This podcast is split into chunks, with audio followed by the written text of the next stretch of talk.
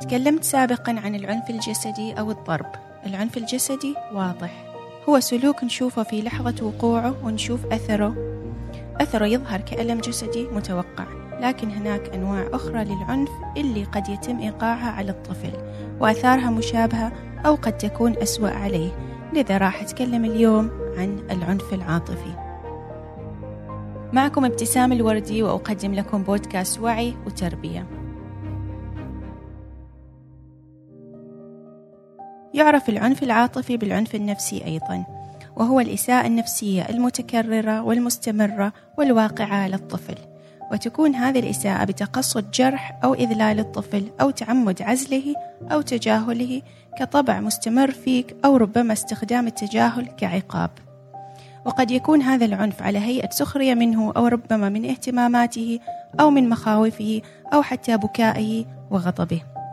مثلا تقول للطفل: أنت جبان، أنت لا تعرف كيف تتصرف، أنت صياح، أو تسميته بمسميات تضايقه أو تتعمد إذلاله، مثل أنت غبي، أنت ما تسوى شيء، أنت ما منك أي فائدة، أو الصراخ عليه بسبب وبدون سبب، وانتقاده بشكل دائم ومتواصل، أو توجيه كلمات قاسية تجعله يكره ذاته، مثلا أنت كسول، أو أنت شخص سيء، أو وجهك قبيح، أو شكلك غلط، أو تشبيهه بالحيوانات، أو جعل الطفل أو تصرفاته مادة للتندر والسخرية أمام الغير، أو استخدام كلمات تشعره بعدم الانتماء للعائلة، مثلا إحنا لقيناك مرمي بالزبالة، أو أنت ما ولدنا، أو التلاعب بمشاعره أو ابتزازه عاطفيا لينفذ طلباتنا، مثلا أنا ما راح أحبك إذا ما سمعت كلامي، أو أنا أحبك إذا كتبت الواجب، أو أنا أكرهك لما تمارس سلوك معين،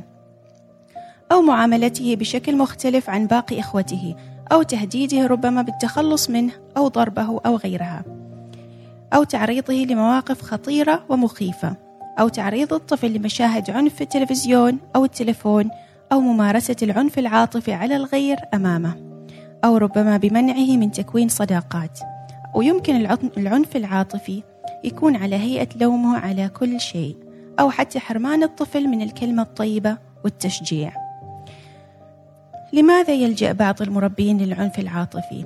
يلجأ البعض لهذا العنف ظنا منهم بأن الطفل يتعمد إزعاجهم شخصيا أو استفزازهم، فتكون نظرتهم للطفل عبارة عن سوء ظن دائم ومتواصل، فيمارس أسلوب رد الصاع والمناكفة والحرب اليومية للحرص على إذلال الطفل بقدر الإمكان لعله يتوقف، أو قد يمارسوا هذا الأسلوب لأنهم تربوا عليه وهم صغار فيكرروا اللي حدث معهم.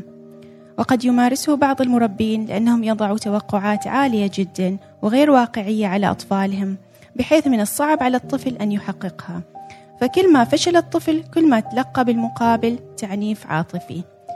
وقد يرى بعض المربين بأن الطيبة والكلمة الطيبة والمعاملة الحسنة تضيع الطفل وتجعله مدللا، لذا يمارس التعنيف النفسي. وقد يمارسه البعض كتنفيس لغضب مكبوت في دواخلهم، فقد ينفس الأب, الأب فقد ينفس الأب عن ضغط العمل بممارسة هذا التعنيف على الأبناء، وقد تمارسه الأم لأنها تنفس عن قهر مكبوت بداخلها بسبب تعنيف الزوج، وهكذا. إذن ما هي آثار العنف العاطفي على الطفل؟ آثاره لا ترى بالعين المجردة، لكنها تترك جروح لا تندمل بأعماق الطفل، وتمتد آثارها لمرحلة البلوغ. أول تأثير هو أن الطفل ينقلب على نفسه فيكرهها ولا يثق بها ولا يرى بنفسه أي إيجابيات، ويفتقد الثقة في نفسه، لأن المربي البالغ اللي كان يعتمد عليه لشحنه عاطفيا حرص على إشعاره بأنه بلا قيمة.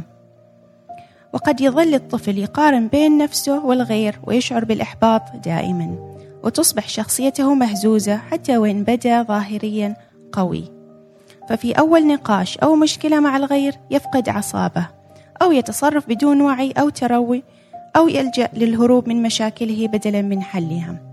وبالطبع الطفل اللي عنف عاطفيا سيكبر وهو غير واثق من حبك له، لأن كلماتك خذلته وهو صغير وبدأ حبك له مشروط.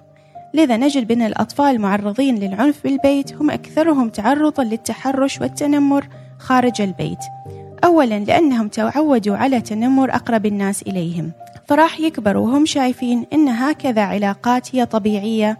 وثانياً لأنهم راح يخافوا يلجأوا لك لأنك جايز تخذلهم، وجايز مستواهم الدراسي نفس الشيء يتأثر. فعمل دماغ الطفل تحديداً يتأثر بمقدار الحب والرعاية والكلمة الطيبة اللي يحصل عليها، وقد يصاب لاحقاً بأمراض الصحة النفسية مثل الاكتئاب والقلق وغيرها، ويمكن ينعزل عن الحياة الاجتماعية ويشعر بأنه عاجز عن تكوين صداقات، أو ربما يشعر بأنه لا يستحق ذلك ولن يصادقه أحد. قد يلجأ الطفل المعنف عاطفياً إلى التنمر على الغير أو ضرب الغير وإيذائهم كوسيلة تفريغ، وقد يكبر ليتحول بالمقابل إلى أب أو أم معنفين.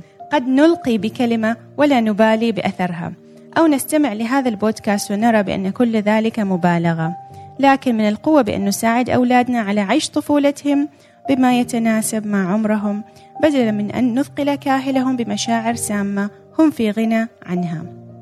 فلا أنت ولا أنا نرضى بأن يسخر منا شخص بشكل متواصل ومن ثم يتعذر بأن ذلك لمصلحتنا أو بأنه يمزح، فلماذا نتوقع بأن يتقبل طفل صغير هذا الكم من الكلمات السامة بدون أن نترك فيه ندوبا لا تشفى؟